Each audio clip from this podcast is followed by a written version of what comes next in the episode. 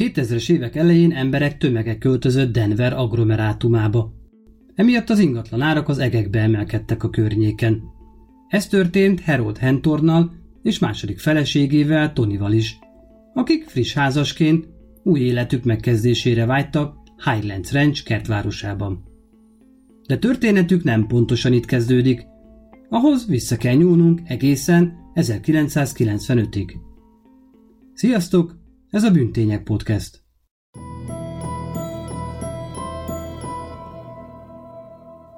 ...1995. május 6-án, pár héttel a 12. házassági évfordulójukat követően Harold és Sandra Hentorn, Harold első felesége, lefelé haladtak a 67-es úton Nyugat-Kolorádóban.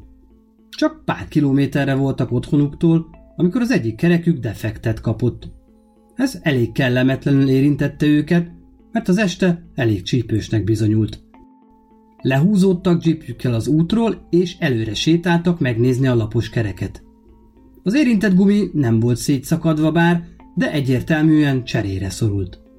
A pár elő is készült a művelethez, hogy mielőbb fűtött otthonukba érhessenek felmelegedni.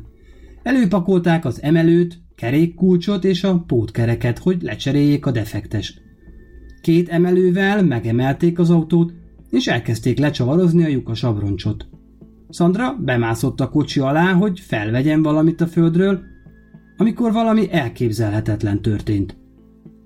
Az autó lezuhant az emelőkről, és maga alá temette az asszonyt. A tragikus esemény közben egy család, aki ugyanazon az úton halad, meglátta a bajba jutott járművet és lehúzódott segíteni. Elsőnek Herodot pillantották meg a jeep reflektorfényében, ahogy elkeseredetten integetve igyekszik őket az autója elejéhez irányítani. A család hamar felfogta, hogy a jeep alatt egy női test fekszik. Kipattantak és próbáltak valahogy segíteni rajta. Mire sikerült kiszabadítani a kocsi alól, már késő volt. Sandra addigra már meghalt.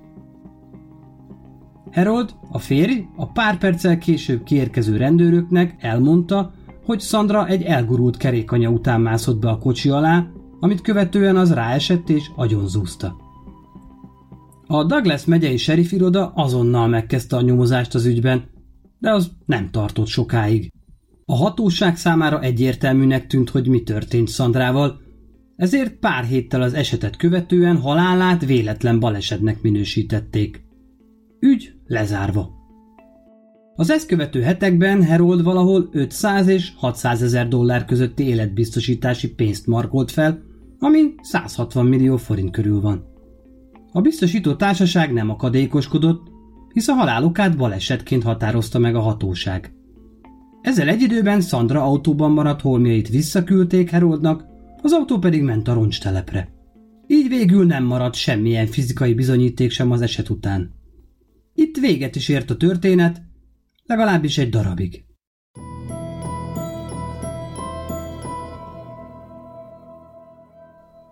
Ugorjunk egyet az időben, 2012. szeptember 29-re.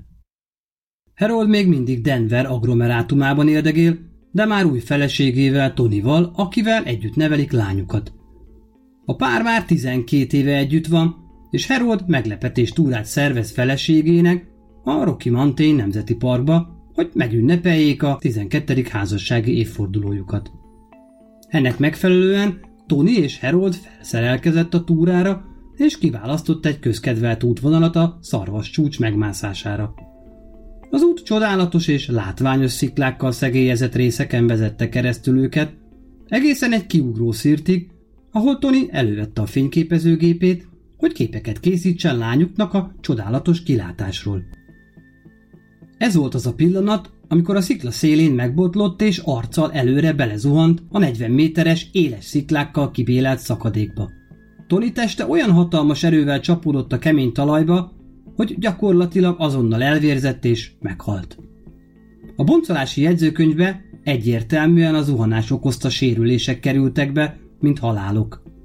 És meglepő módon a riport annak körülményeit tekintve nem zárta ki a gyilkosság lehetőségét. Harold a rendőrségnek elmondta, hogy 15 percbe telt neki, mire sikerült a sziklás hegyoldalon leereszkednie a feleségéhez az esetet követően.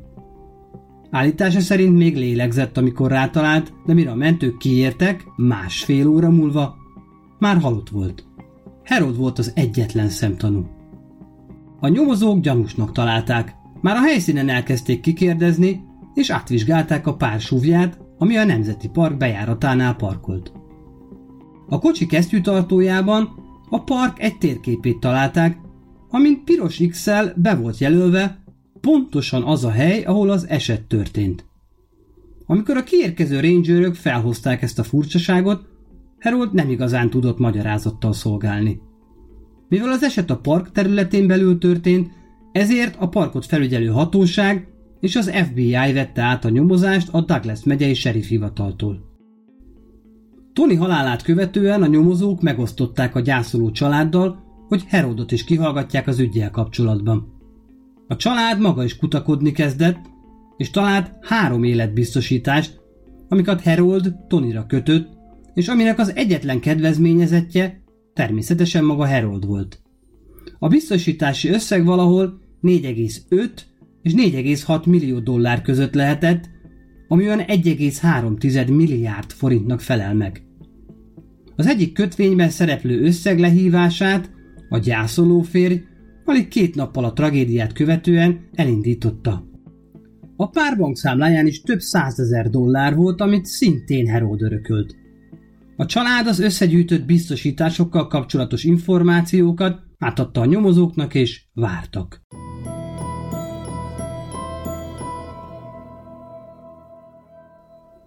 A pénzügyi helyzetük átvilágításán felül a hatóság közelről megvizsgálta a pár házasságát is. Azt, hogy ki is valójában Tony és Harold Henton.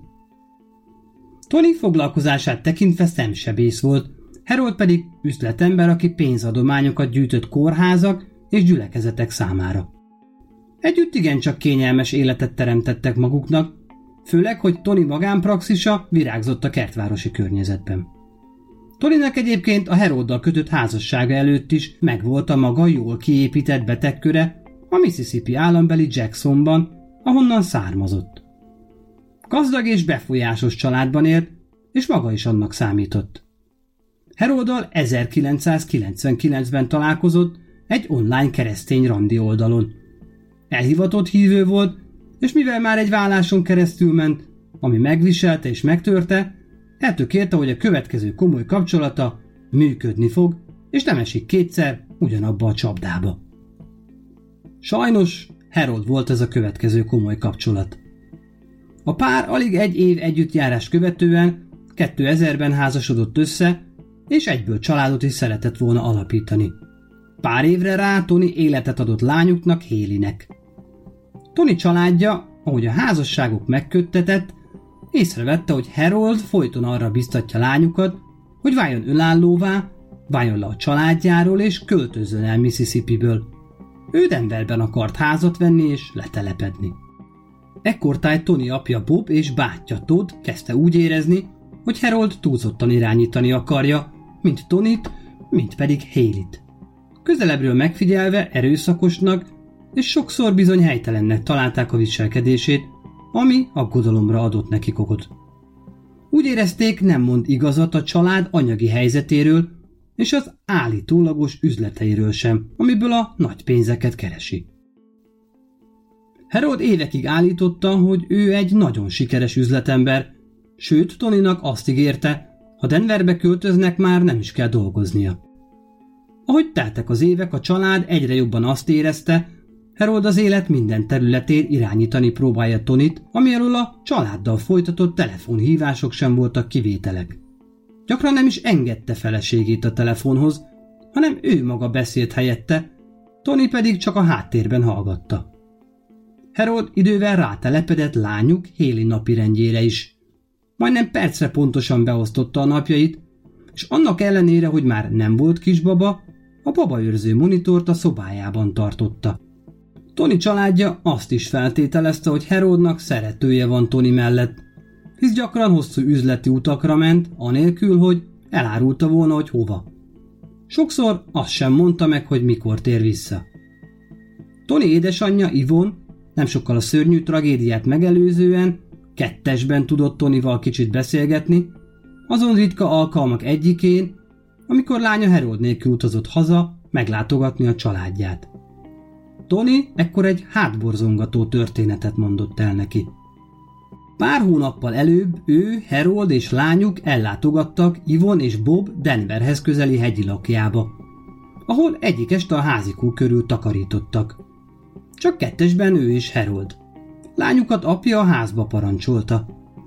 Tony, ahogy a megemelt terasznak háttal dolgozott, egyszer csak egy hatalmas ütést érzett a tarkóján, ami után nyomban össze is esett. Eszméletére térve, úton a kórházban realizálta, hogy lábait és kezeit nem vagy csak alig tudja mozgatni. De vajon mi történt? Tette fel a kérdést magában. Harold elmondása szerint egy darab léc meglazult, és pont tarkón csapta, miközben ő alatta állt a terasz előtt. Viszont ha nem mozdul el egy pillanattal a csapás előtt, belehal a rámért ütés következtében. Ivont a történet nagyon megrázta. Olyannyira, hogy le is vonta a következtetést, miszerint ez nem baleset volt, és hogy a legjobb az lenne, ha Tony egy kis időre távol maradna Heroldtól. Tony erre érdemben nem reagált, csak annyit mondott édesanyjának, hogy ne aggódjon, minden rendben lesz. De nem lett. Mindezen információk fényében a nyomozóhatóságok a kezdetektől úgy gondolták, hogy Heroldnak szerepe lehet felesége balesetében. De ennek igazolásához megfelelő bizonyítékokat kellett találniuk. Ahogy elkezdtek kutakodni Herold múltjában, rájöttek arra, hogy emberünk bizony sötét titkot rejteget.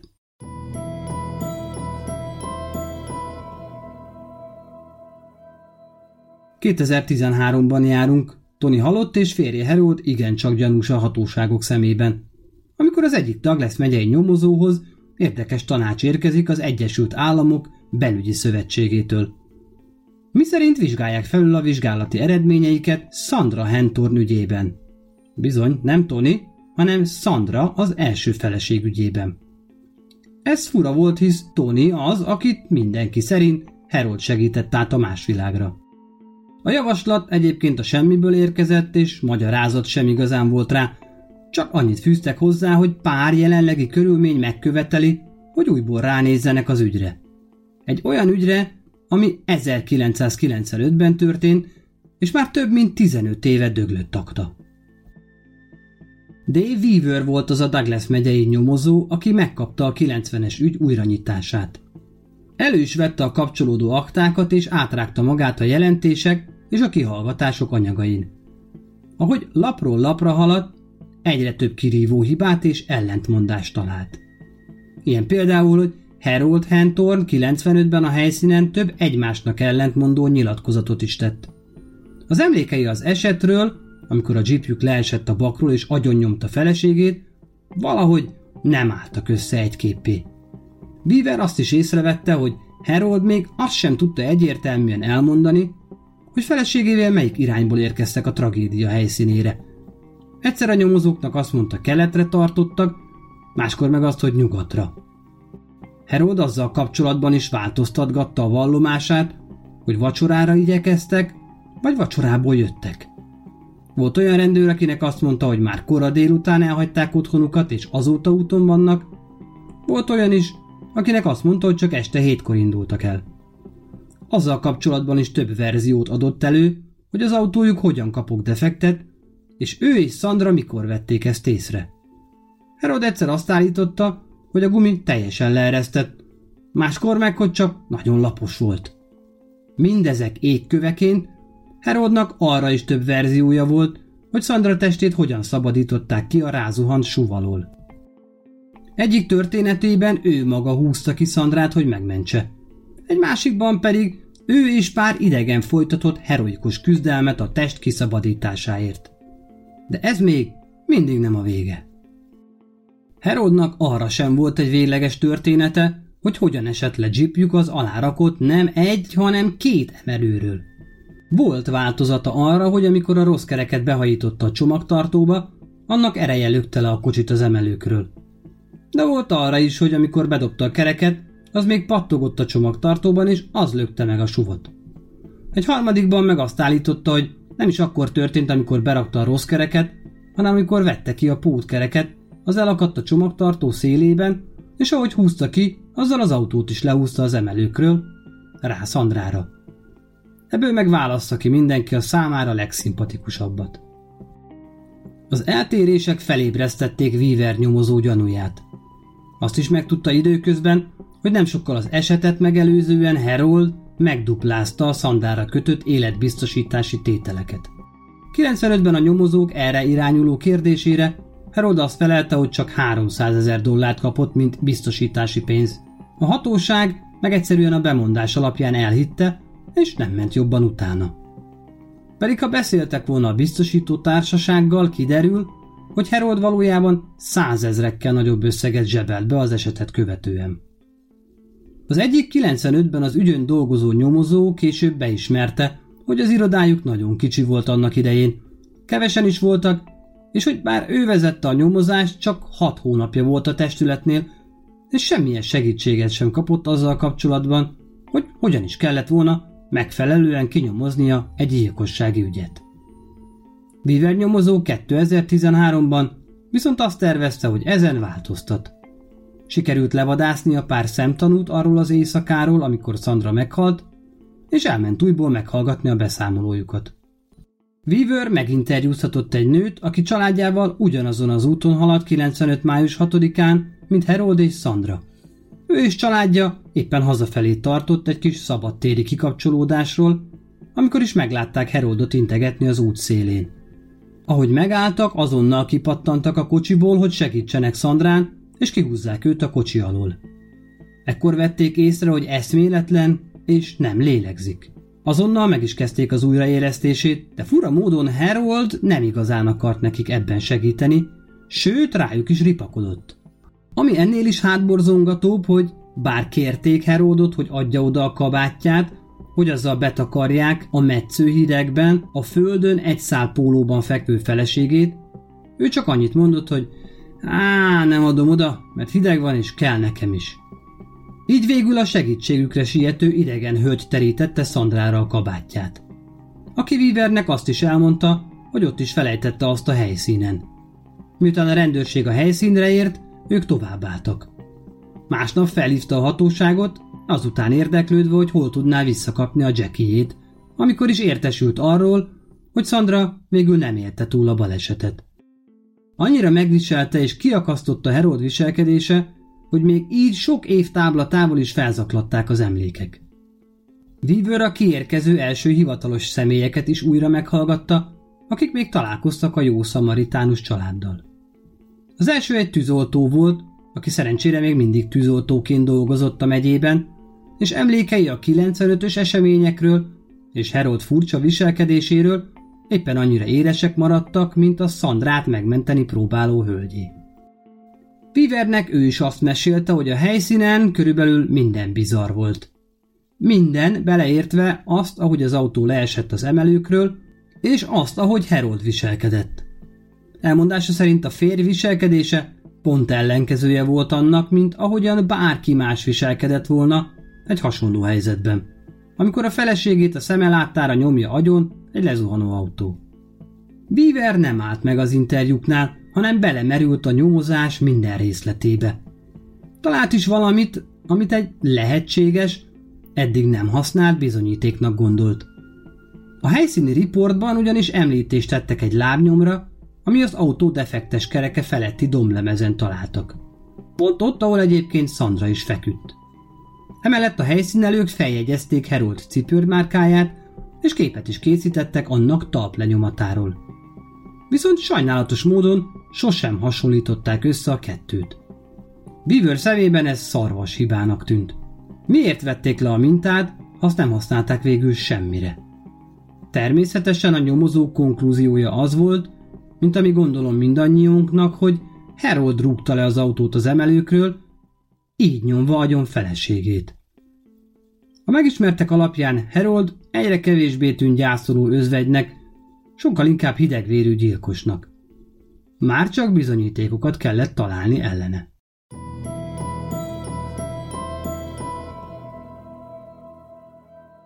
Weaver úgy gondolta, Ahhoz, hogy bizonyítani tudna Herold bűnösségét Sandra halálával kapcsolatban, végig kell játszania a baleset forgatókönyvét, és elpróbálni minden apró mozzanatot. Keresett egy mindenben megegyező jippet, és az események láncát követve igyekezett ugyanazt a végeredményt elérni. Azon eseményekét, amiket Herold a különböző rendőröknek mondott. Weaver azzal kezdte a kísérletét, hogy megemelte és fixálta az autót két ugyanolyan típusú emelővel, amit Hentornék is használtak.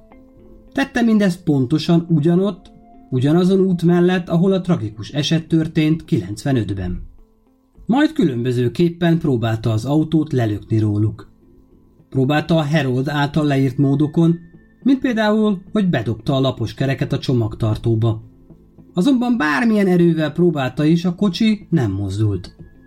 Végig játszotta a lehetőségeket úgy is, hogy csak egy emelő volt a kocsi alatt, de még úgysem sikerült lelöknie.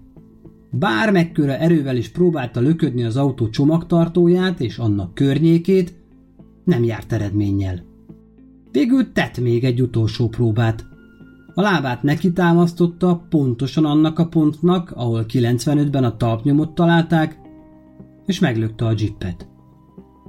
Egy közepesnél alig erősebb rugással kimozdította a kocsit, ami rögtön a földre zuhant.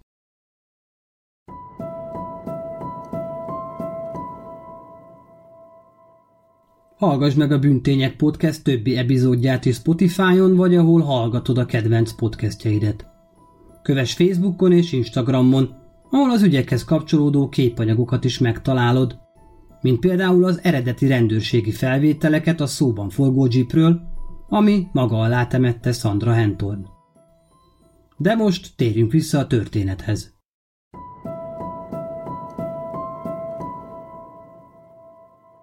Weaver a kísérletet követően mindent részletesen leírt egy riportban, és átadta a Douglas megyei sheriff hivatalnak. Akik szépen iktatták, és nem csináltak vele semmit. De semmit. Soha semmilyen formában sem vádolták meg Herodot Sandra halálával összefüggésben. 2013-ban viszont már nem menekült Herold Tony halálának elszámoltatása elől. Amíg Weaver próbálta újra játszani Sandra halálának körülményeit, a Tony ügyén dolgozó nyomozók igyekeztek minden létező anyagot begyűjteni Harold ellen. Amikor hivatalosan is bemutatták az anyagot a bíróság előtt november 13-án, az nem, hogy megalapozottnak találta az ügyet, de kérdéseket tett fel Harold Sandra halálában való szerepével kapcsolatban is. Bár abban az ügyben meg nem vádolta. Pár héten belül viszont Tony előre eltervezett meggyilkolásával megvádolta a mintaférjet. A női bíró az első meghallgatáson megtagadta Harold szabadlábon való védekezési kérelmét, mert az ügyészség véleménye szerint Harold jó eséllyel megszokott volna az igazságszolgáltatás elől.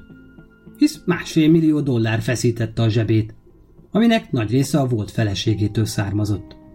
Ezzel pedig mindenki egyetértett, hisz ennyi pénzzel tényleg könnyedén leléphetett volna. A bíró és az ügyészség abban is egyetértett, hogy túl sok a véletlen párhuzam Sandra és Tony halála közt, ezért szorgalmazta Sandra ügyének újranyitását. Tony családja egy interjúban elmondta, hogy Harold nekik azt mesélte, hogy az első felesége autóbalesetben hunyt el, és hogy nem szeret róla beszélni. A család ezért úgy gondolta, hogy talán még mindig gyászol, és érzékenyen érinti a téma, miszerint brutális módon veszítette el az első feleségét. Olyannyira távol tartotta magától a témát, hogyha bárkinél meglátott egy képet Szandráról, azt azonnal lefordította, mintha nem is akarna rá emlékezni. Egy hónappal Harold letartóztatását követően a Douglas megyei serifiroda hivatalosan is megváltoztatta Sandra halálának körülményét, balesetről határozatlanra. Pár hónappal ezután az ügyészség és a hatóságok az irányú kérését, miszerint Sandra ügyét bizonyítékként használhassák a Herold elleni Tony halálának ügyében folyó tárgyalások során jóvá hagyta a bíróság. A per felkészülési szakaszában az ügyészek bizonyítékokat találtak Herold audó bevallásában, arra vonatkozólag, hogy majd hogy nem, semmiféle bevétele sem származott az évek során normális munkából. Ugyanez a vizsgálat azt is feltárta, hogy több nagy összegű átutalás is történt Herold bátyjának számlájára, Tony halála előtt közvetlenül és az azt megelőző hetekben. Ez azt jelentette, hogy Herold apránként lopkodta a közös vagyont, miközben a bűntényre készült. Ezzel kimerítve az előre eltervezett, minősített emberölés esetét. Az ügyészek a tárgyaláson bizonyítékot mutattak be arra vonatkozóan is, hogy a tragikus túrát megelőzően Herold kilencszer járta be az útvonalat az ösvényen. Herold barátai pedig a Tonival kötött házasságot megelőző egyik beszélgetésükre hivatkozva azt mesélték, hogy Herold a nők anyagi helyzete alapján döntötte el, hogy kivel randizik, és kivel nem. Ezzel kapcsolatban feltártak olyan bizonyítékot is, ami megmutatta, hogy Herold három különböző nő anyagi helyzete után is kutakodott, amikor megismerkedett Tonival. A tárgyalás során végigvették mind a húsz házkutatást, amit az ügyben végeztek a nyomozók. Ezek során Herold telefonhívásait, pénzügyi tranzakcióit és járműveit is átkutatták. Az ügyészség véleménye szerint a vádlott jó előre eltervezte a büntényt. Ezért is találták a térképet piros x a kocsijában. A kiérkező mentőcsapatok tagjainak vallomásai sorra mutatták meg, hogy Herold története arról, hogy hogyan és miken zuhant le a felesége a szikláról, már a helyszínen is folyamatosan változott. Példának okáért Herold híváslistája bizonyította, hogy csak 45 perccel az esetet követően hívott segítséget. Ezt onnan lehetett tudni, hogy a kiérkező rendőröknek elmondta, hogy amikor a felesége lezuhant, ő épp egy üzenetet olvasgatott, amit a babysittertől kapott. Annak meg tudták a pontos idejét. Szeptember végére a tárgyalások befejeződtek, és a bíróság elvonult, hogy eldöntse Herold bűnös vagy ártatlan.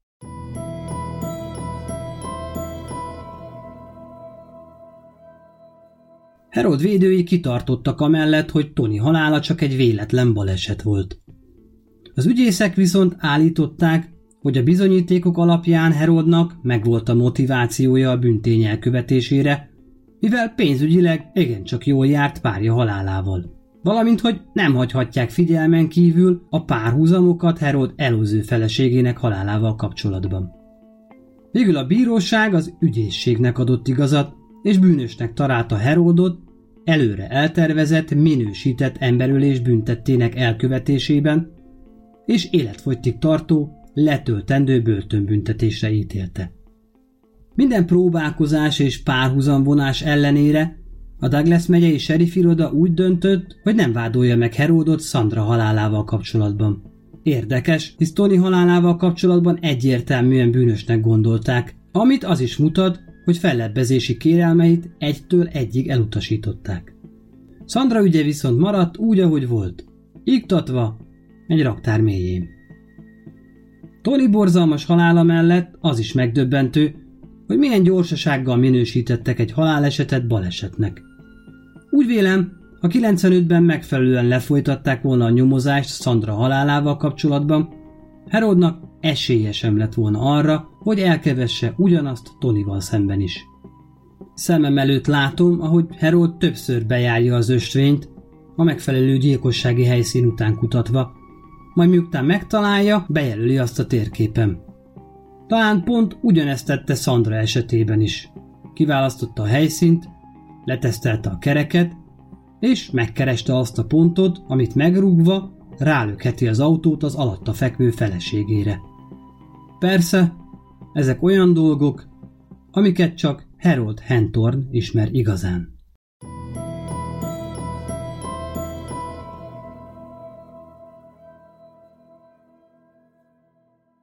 A Bűntények podcastet megtalálod Facebookon és Instagramon, valamint hét különböző podcast platformon is hallgathatod.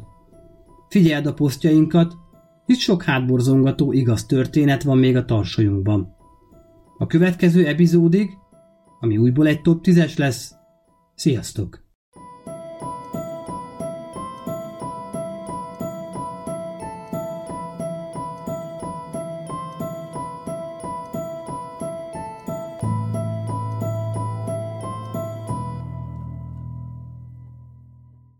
Ha más podcastekre is kíváncsi vagy, hallgassd meg a Béton műsor ajánlóját. El tudod képzelni, hogy a podcastet, amit éppen most hallgattál, fél év múlva már a mesterséges intelligencia generálja? Mi sem. De ha érdekel, eljötte már a gépek lázadása. Hallgass bele az Embertelen podcastbe. Orsós Lajos vagyok, a műsor házigazdája. Egyelőre még élőben. Egyelőre. Fedezzük fel együtt, hogyan ismerkedik, randizik, mesél és vitatkozik Betty és Péter, két teljesen mesterséges intelligencia. Lajos, a podcast címét mond még egyszer, Léci. Oké. Okay. Embertelen podcast. Ez a műsor a Béton közösség tagja.